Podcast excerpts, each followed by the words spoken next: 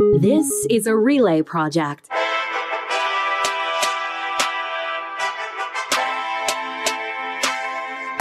The discourse starts right now with Cheryl Oates and Erika Barootes. Well, welcome to the discourse where Cheryl and I bring our opposing views to give you the full landscape of Alberta politics so that you can come to your own conclusions. Now, it's a little bit of a slow week. Uh, it's constituency week. So I'm going to start off, Cheryl, because we're both on vacation in different countries, cheersing you. Uh, I've got some nice white wine. You've got a mimosa. Apparently, my family does not believe in having orange juice around the uh, the hotel.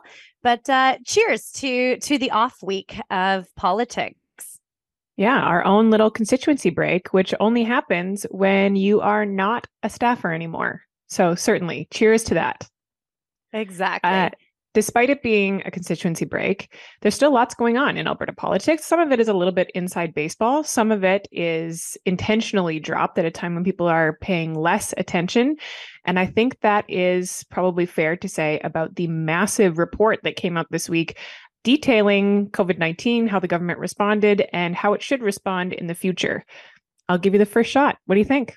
For those that don't know, uh, I can kind of give us a little bit of a background on on how we even got here. So, uh, Premier Danielle Smith, when she ran, was running on making changes to the human rights, as Cheryl's pointed out. Uh, it kind of came about during uh, many people being frustrated during COVID nineteen, feeling that their their rights were attacked. So during her leadership campaign, that was one of the the forefront policies that she was campaigning on fast forward to her winning, getting in front of caucus, uh, talking about, you know, her first legislative session, what that's going to look like.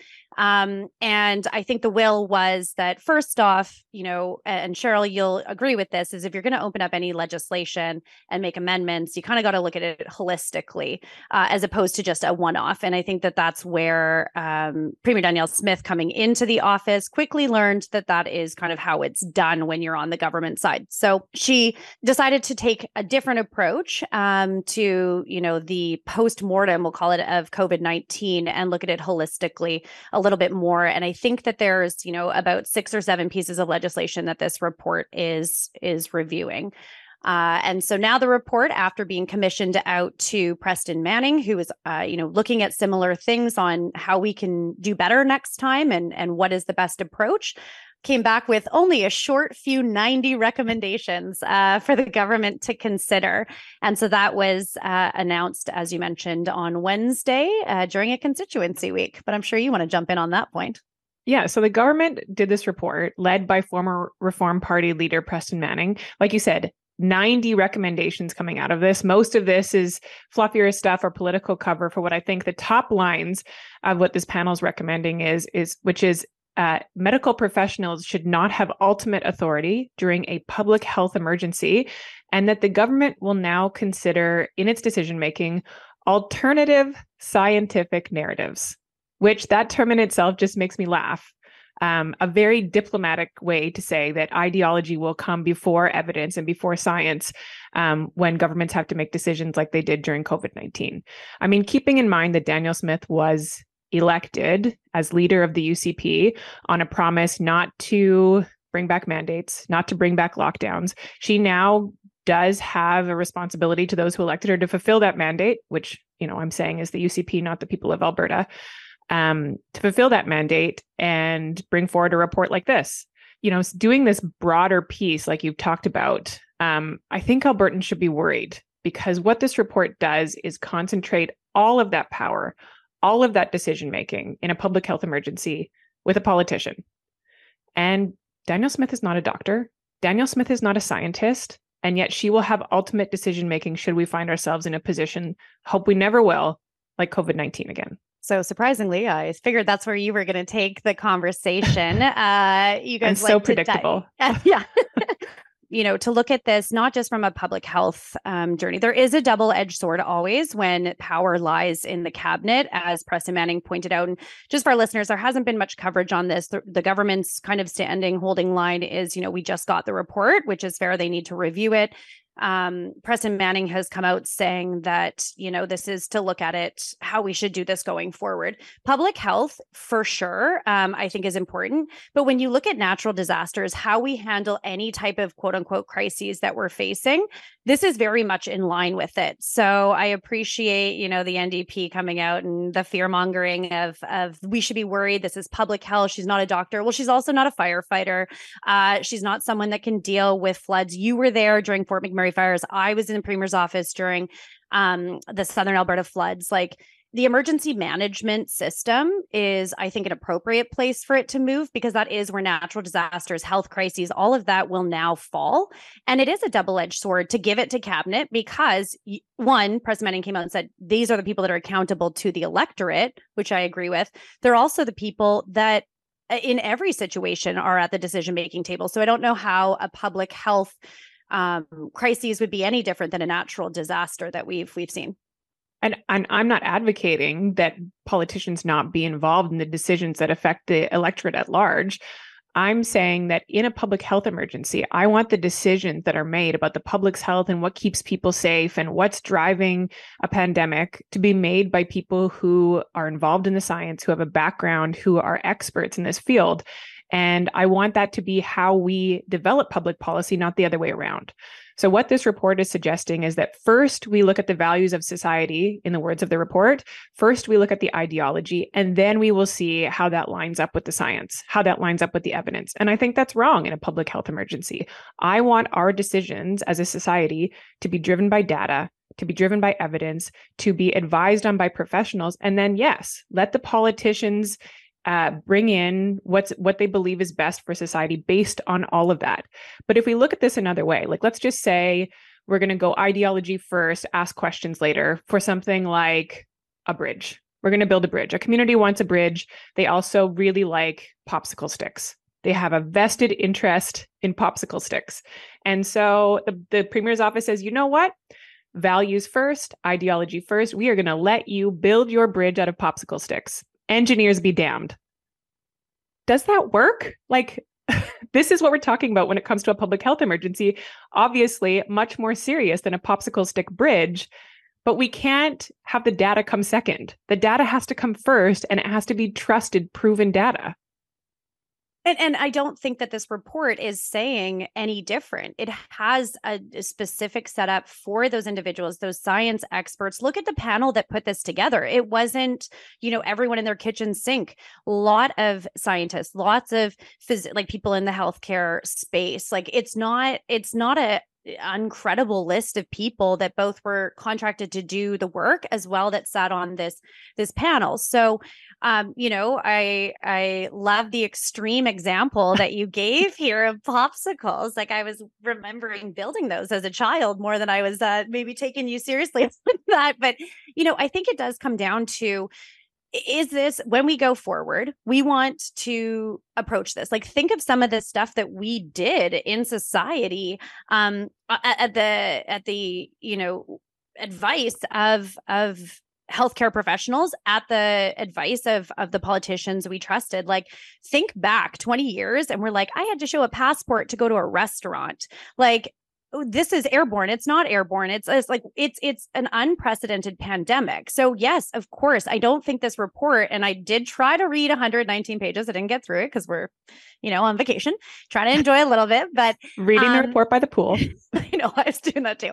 Uh but you know like you're you're trying to trying to digest all of this. I, I didn't pull that out of this. I pulled out that there was some general themes that, you know, there does need to be some decision made. The buck stops with the politicians, but that doesn't mean that until that point, they're not consulting everyone under the sun, especially those in the healthcare practice, we just like you do with fire, everyone.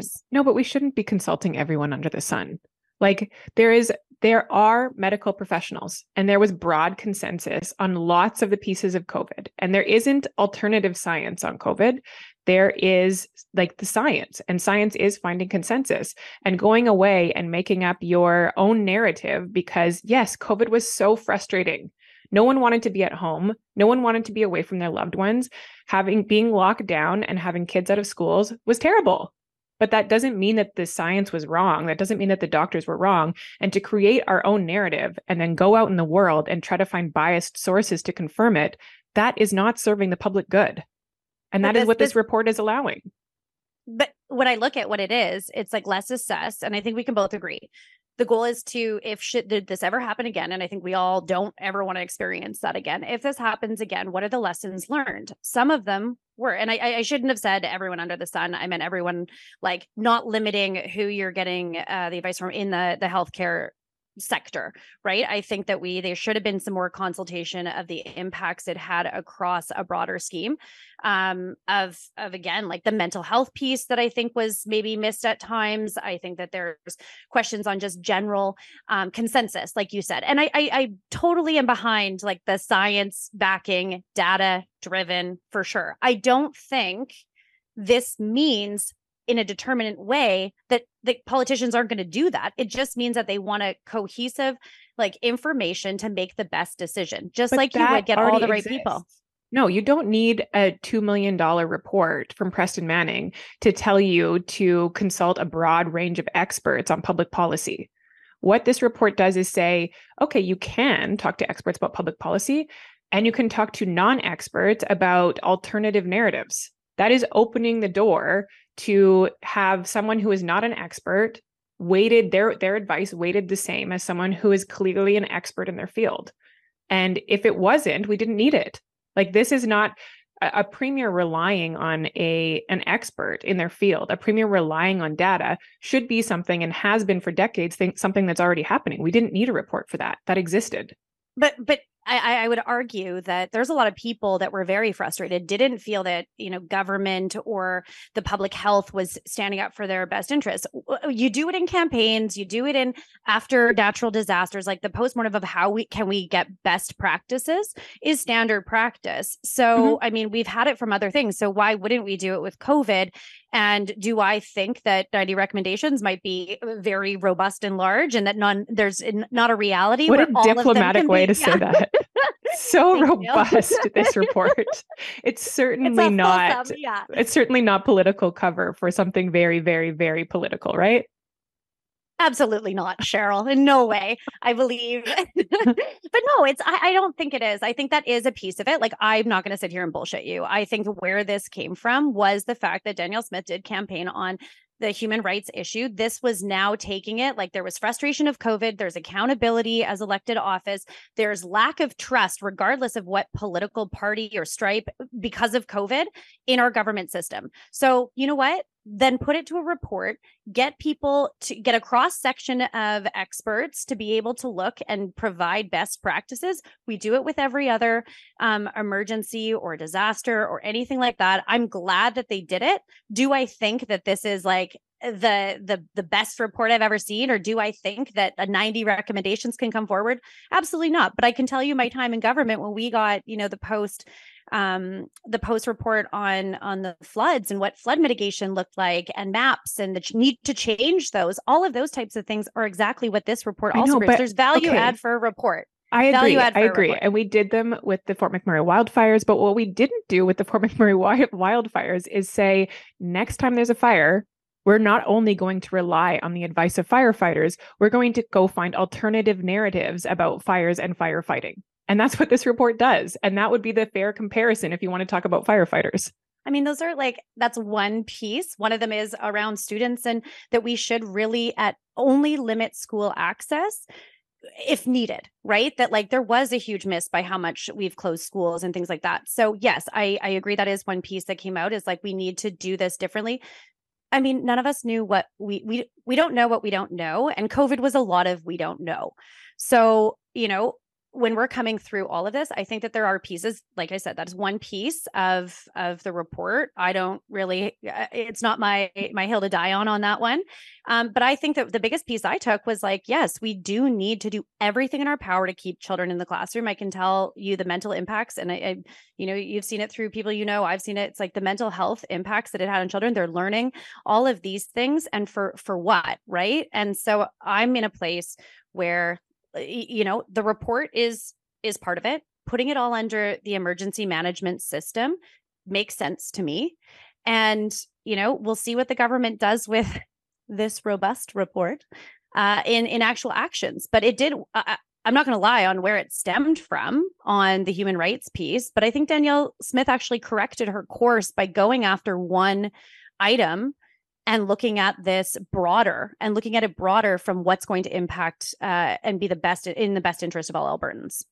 Well, it's either that or it's my frame where she's concentrating political power and allowing the opportunity for alternative narratives, which is the diplomatic way to say non scientific advice. And the rest is political cover. So I guess we'll see. Here's a question Do you think lobbyist is a bad word? Our next sponsor, Pocket Lobbyist, wants you to start thinking about political risk as business risk and rid yourself of the idea that lobbying is a bad word. Pocket Lobbyist is a first of its kind subscription based platform to help organizations anticipate, interpret, and mitigate political risk in Alberta. It's a woman founded, self funded startup created by a professional lobbyist, and it's a platform that has all the tools you need to effectively lobby the government in Alberta. From biographies and key contacts to briefing notes to templates, office hours, and an exclusive members only newsletter every week, it's a tool that is a no brainer for lobbyists, executives, associations, nonprofits, and anyone who wants quality public policy materials at a really accessible price point. The monthly subscription is $149 and gives individuals unlimited access to dozens of resources available on the platform. And our listeners can get two months free if you sign up before December 31st and use the code DXP monthly. Okay, so last week, uh, like we said, lots of stuff happened some things that, you know, just the business of government, some things that the government hopes that you didn't notice because it was a long weekend. It's now constituency week. Question period will not resume until next week. Um, but a few things did happen, including the announcement that the chief electoral officer and the ethics commissioner will be replaced. And I have to say that over the last couple of weeks, there seems to be this running theme like, do not get on the wrong side of Danielle Smith. It's like the last two weeks are Danielle Smith's revenge tour. AHS dismantled. Ethics Commissioner, the ethics commissioner who dropped a report during the election, in fact, on debate day, uh, saying that Danielle Smith had broke the law and interfering in the justice system on behalf of someone who played a role in the Coutts COVID 19 blockade. Marguerite Trussler, she's out. So is this warranted, Erika, or is this in fact Danielle Smith's revenge tour? You and I talked about when Marguerite um, came in. It was actually under Dave Hancock. So uh, the PCs during an interim leader, because this does come up every four years. Um, I believe you guys re- renewed it. Jason Kenney renewed it. Um, and now it is coming up to to that term. And you know what? I mean, I'm looking historically at how long someone is in that role, and it's um, just like how I feel about the liberal government they've kind of uh, come to come to their end time federally to be clear. Uh, but you know it's it's been some time that she's been in this office that's you know three inter- like well jason kenney is interim another interim leader like it's to a point now that i'm sure she has you know i believe she's done her service for albertans and uh, can can call it a day. I don't think that it's necessarily this quote unquote revenge tour um Eh, because i mean she she's done her job. She's done what she's supposed to do. I don't think she's approached it any different from under rachel notley's administration to to danielle smith's. Um and you know i understand that that report dropped in like eh, on a shitty day honestly for going into debate. But i don't think that she did that maliciously. I don't think that i think it was just when it happened and it had to get out by a certain date and you know what? I mean, from our side, strategically, it wasn't the worst thing. Um, it came in through the debate day, and then it actually didn't get as much coverage as maybe you guys were hoping for. but man, did it suck for you to have to defend it on CBC. That was one of my favorite uh, favorite interviews I got to do during the election. Um, I mean, it wasn't our week two of the election. This was actually as we were on the upward trajectory. But yeah. yes, that is not an easy question to answer uh, in that moment of time. Yeah, and and like absolutely, both of these officers have been in their roles for some time now. This could be absolutely routine and perhaps warranted that their roles be looked at to see if they're the best suited for that role. Although I do think it raises suspicion to say that not only has the government decided that they will replace Marguerite Trussler, they've also decided that in the same breath, it will not be allowed for ethics commissioners to drop reports during an election period. Investigations will not be reported on during an election period. And so it does raise an eyebrow. It does raise suspicion that these two things are hand in hand, you know, a, a coded message, if you will. Um, that the government didn't like this and they thought that it was unfair. And they thought that maybe the uh, public should have waited until after election day to hear whether Danielle Smith broke the law. Okay, so flip that. You're in a intense election and there is stuff like it should have come out before.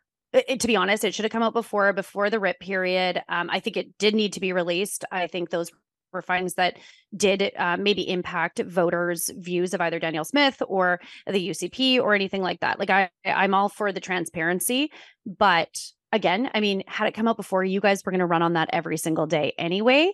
So if it was something that was like that and and you're sitting there uh, as, as Rachel Notley's camp you know like is it not fair to say let's just get stuff out as opposed to the day of a debate? Like to me that's also not like i'm I, i'm not saying anything anyone doing anything and i did say before i don't think it was done maliciously but the convenience was a little bit uh, ridiculous.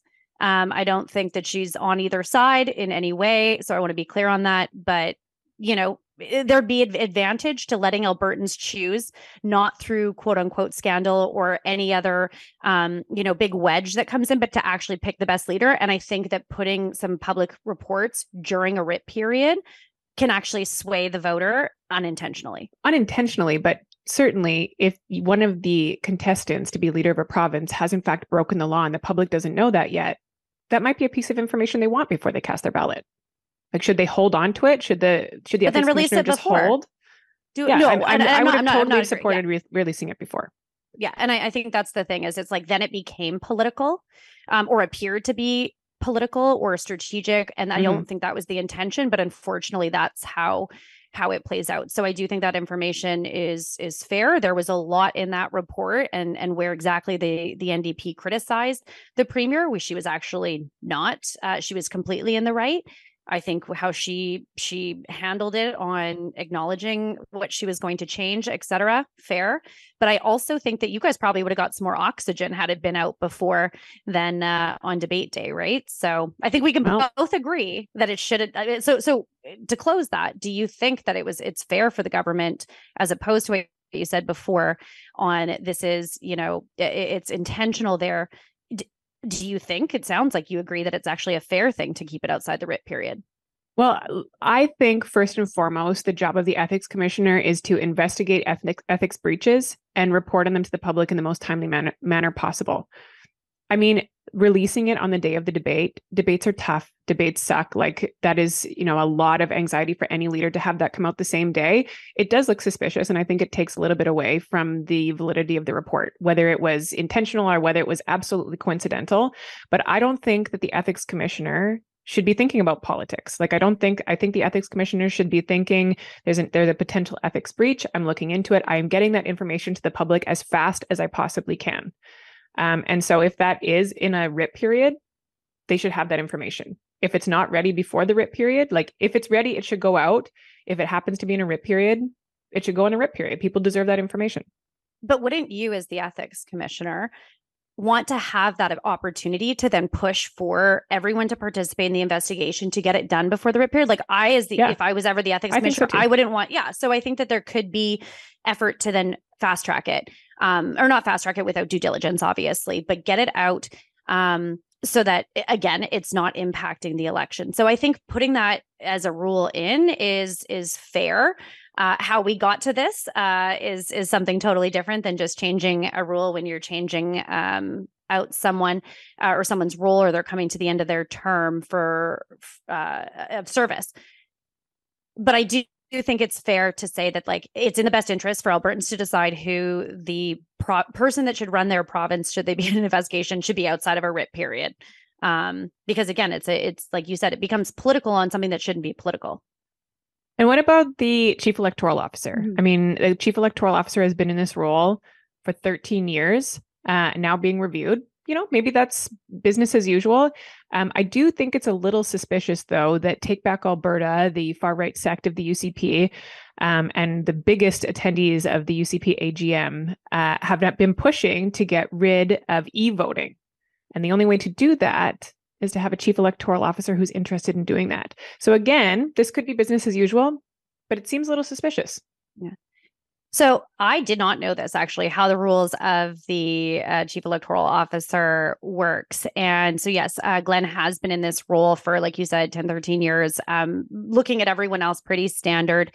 Uh, I, I, think it's business as usual, but I, I can address your point. Um, I know that the I believe both leaders watched, you know, had the opportunity to go witness. I had a very privileged role during the campaign to go watch the e voting. Um, I've also heard the premier say that like there was confidence in that. So I don't think that that's where this is headed. I don't believe that your my robust word is your suspicious word for the day.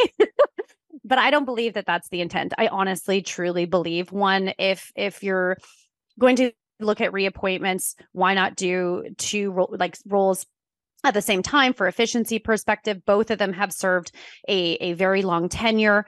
Um, i'm sure would love some some retirement time or whatever's in their future. They've you know done what they need to do for albertans. I i don't believe the e-voting um, really did pay play uh, a role into it because i do know that you know both parties did their due diligence and i'm sure all the party leader or lawyers and all of that looked into it just to make sure that it was the best. Uh, it didn't seem to help us on efficiency on election night, where you and I, I think had to do more media hits than we would ever want um, because there was, you know, some challenges in getting voting. So I do hope that they look at how to make this more efficient, especially if we're going to use um, electronic devices versus the old school counting of ballots. But um, I'm sure that's for for another time for us to chat about. And you know what? The majority of the public, one, doesn't know this is happening. Two, probably doesn't know what the chief electoral officer is. And three, is on their own constituency breaks this week or whatever else they're doing um, and really isn't paying attention until this becomes an issue. Um, unfortunately, I don't have a cool personal story about California closets like you do, Cheryl. Um, but I've been learning lots and lots about them. And, uh, you know, they are your custom closets and storage system that can be for every room of your house. They're not just the closets, closets, closets, but they are uh, for every space in your home. So you can explore custom details and pricing. California Closet experts design their design consultants will collaborate with you to create a personalized solution best based on your needs, style, and budget. So I love this that it's like you can still live within your means while building your dream home. To learn more, go to californiaclosets.ca the last topic that we want to talk about today is obviously um, on the electricity, the the clean electricity regulations uh, brought in by the federal government. Uh, it's something that you and I actually talked about electricity probably more than we thought when we were going head to head uh, during the election.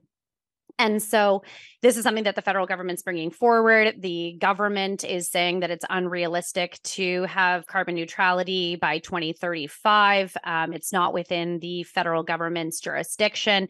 And so we're seeing a lot of the uh, stand up for Alberta narrative coming out of the government as a result of this policy. It also comes off of you know the supreme court's decision on c69 this is bread and butter of my love conservative life uh, on how how you say what is what is ours and what is not. I will say I think where our two parties agree is that we all want to work towards carbon emissions and um, carbon neutrality.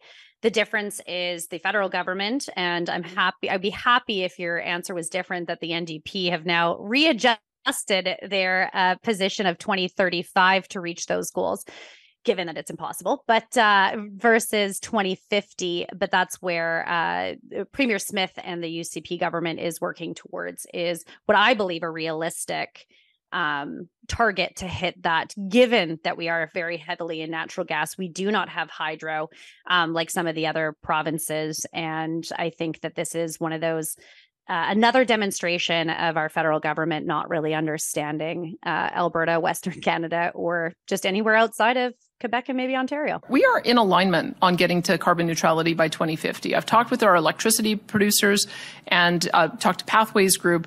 Uh, they, they, they both believe that, that those uh, targets of 2050 are achievable. That's what we've got to work towards is the federal government who keeps on interfering, intervening and setting unrealistic, um, unachievable and now patently unconstitutional provisions that we've been fighting against. And so I hope that they read this uh, this judgment in the spirit in which I believe the Supreme Court intended it, and come to the table and work with us so that we can align on 2050 targets. Ultimately, ultimately, you're right. There is a shared goal.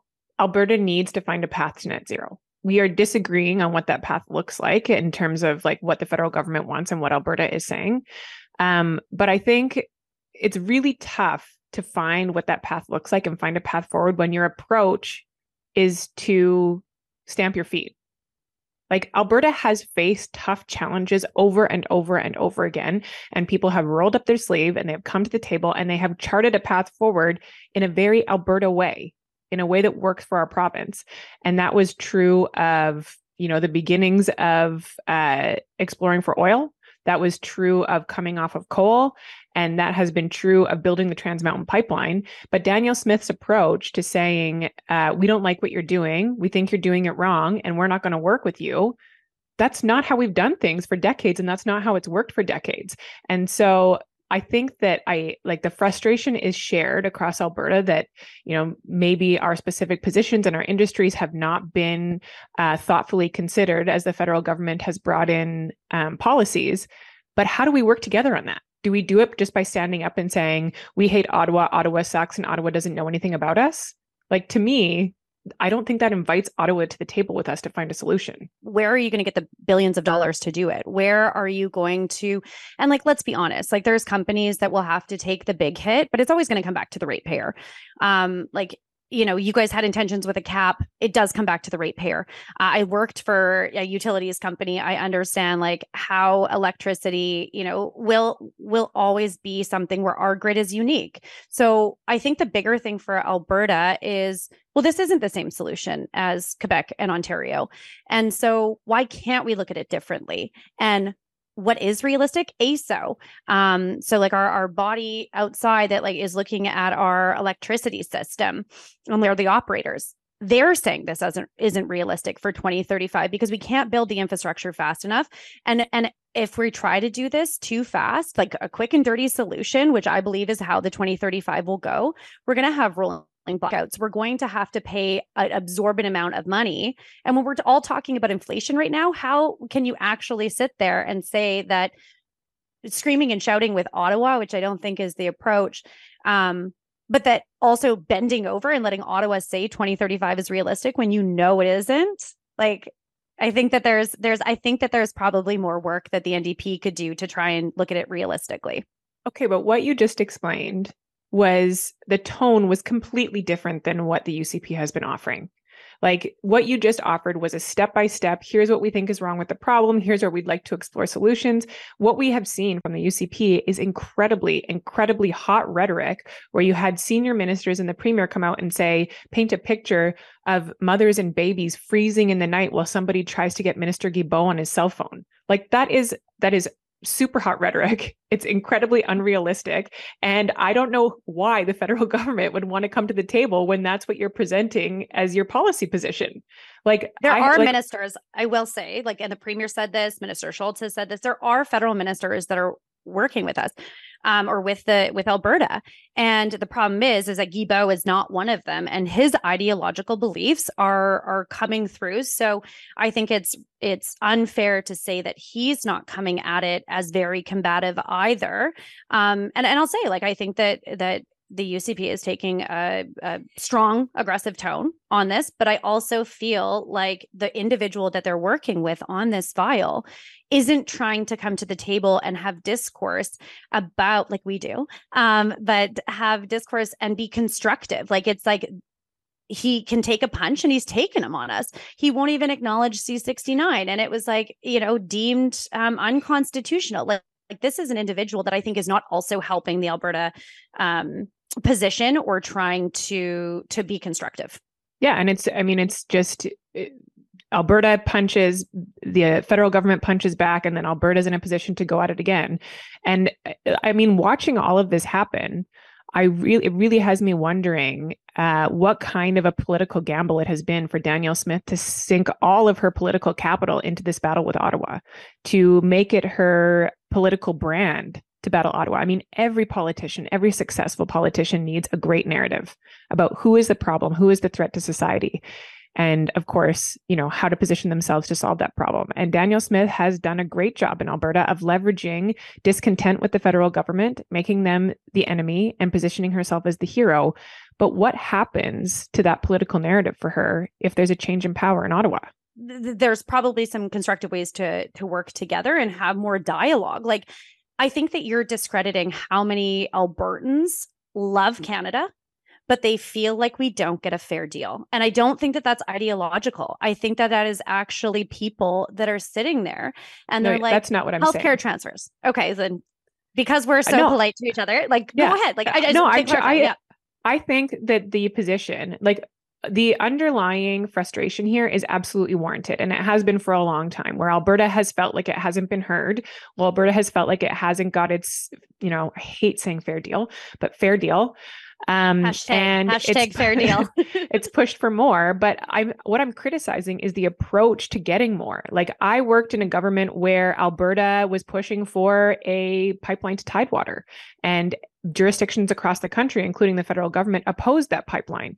But in order to see the project move forward rachel notley did not stamp her feet and say ottawa sucks and i hate justin trudeau she went across the country. She sat down with decision makers. She sat down with opinion leaders and she made our case. And she talked about the climate leadership plan and she talked about why this was in the national interest. And she talked about how provinces and organizations would benefit if the pro- if the project went ahead.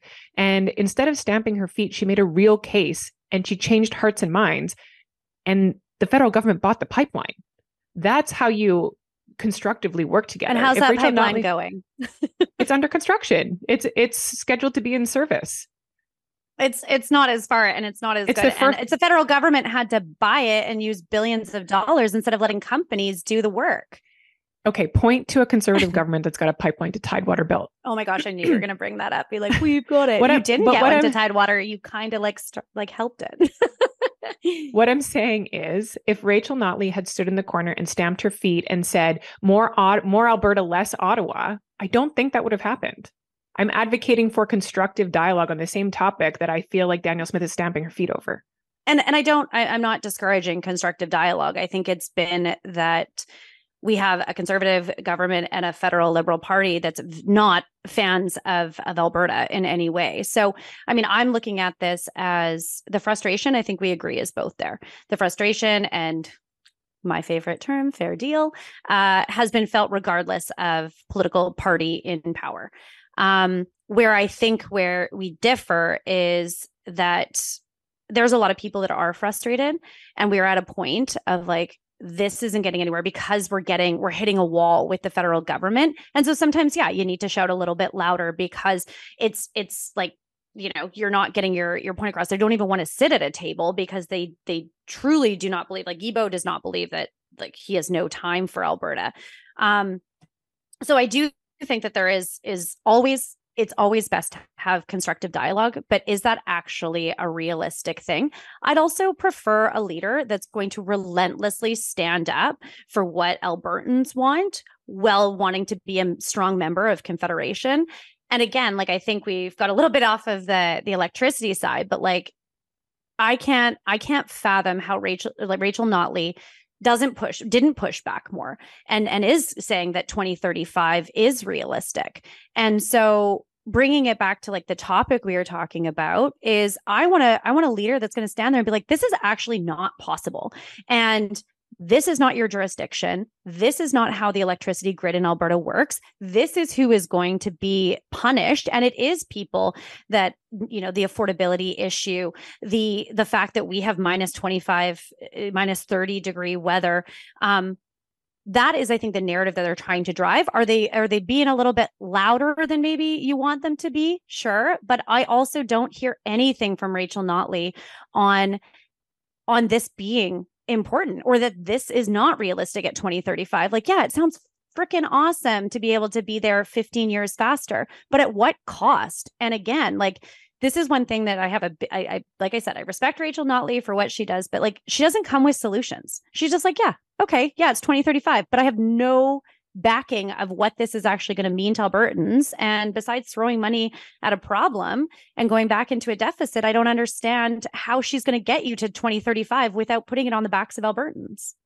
Well, I'm all for like as you said, you know, you're looking for a premier who stands up for for Alberta first. I think you've seen that from from both Rachel Notley and Danielle Smith in in specific situations. What I don't want as an Albertan is someone who starts this fight at, for political gain at the risk of progress. Like, I don't want to sacrifice progress on the issues that Albertans care about for a headline on the front page of the paper.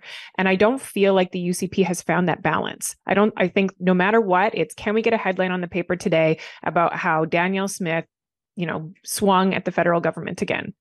And I do think that comes at the expense of progress on issues that Albertans really care about. And that is just as detrimental as not offering a solution in the first place.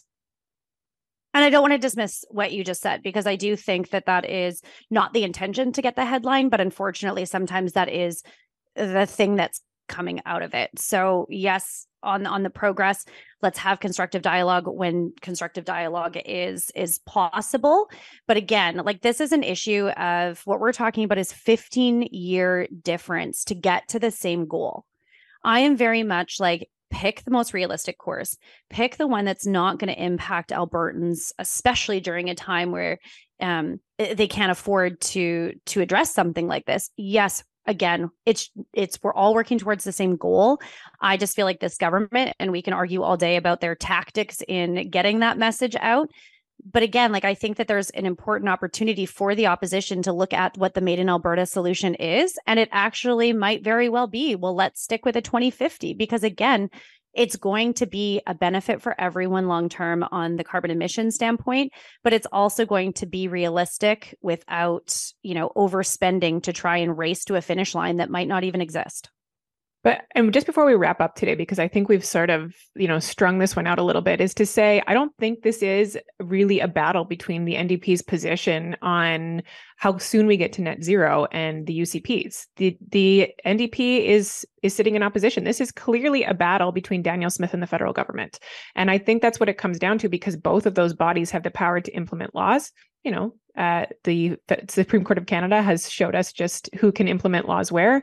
Um, but like Rachel Notley can continue to advocate, but where we're going to see progress is where the federal government and the Alberta government can work together. And I would really hate to see Alberta miss those opportunities and miss out on progress because the UCP is unwilling to uh, to back down from their position uh, to to to help that go ahead. And I hear you. And that's always the frustration of opposition parties and their ability to, you know, throw grenades and shit on ideas and not necessarily have like their position or what they would do. And that's the difference between, you know, uh, uh, during a writ period and when you're trying to become leader and being an opposition leader. So I understand what you're saying about um, the federal and provincial. It's really tough um, when it doesn't feel like if you and I came to this table and all you wanted to do was yell your key messages and drive your narrative, and I wasn't willing to listen to you, how this podcast wouldn't work.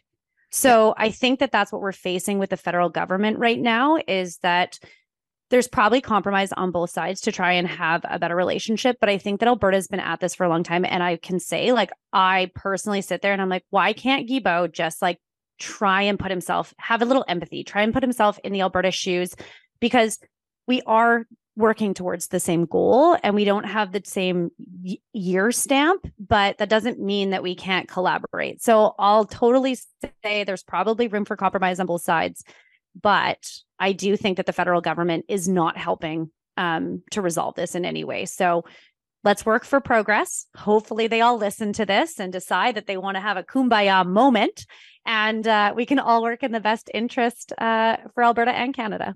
So, let, can I just summarize that for you?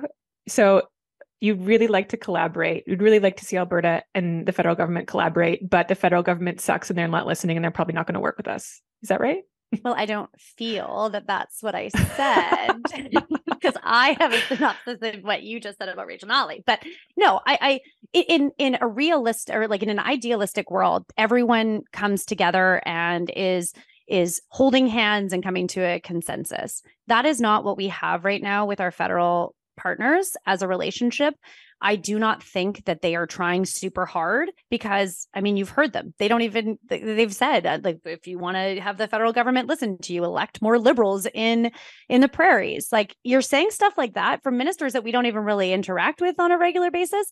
And that's the narrative that they have. I think that's super, um, eh, that that's super, you know, eh, horrible to hear. I don't know how you can say it any other way. It's like, it, it, makes you feel like they don't even care and I think that's where a lot of Albertans are.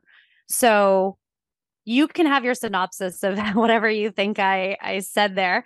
But ultimately, if everyone could be play fair and be happy and work together, great. I don't think that that's where we are um, with the federal government. Well, in the name of uh, kind and understanding and kumbaya discourse, that's another episode of our show for this week. We have really enjoyed hearing all of your feedback, and you've sent us messages on uh, Instagram and on social media, on LinkedIn, and on X, formerly known as Twitter. And we would love to hear more from you. We want to dissect the topics that you want to talk about.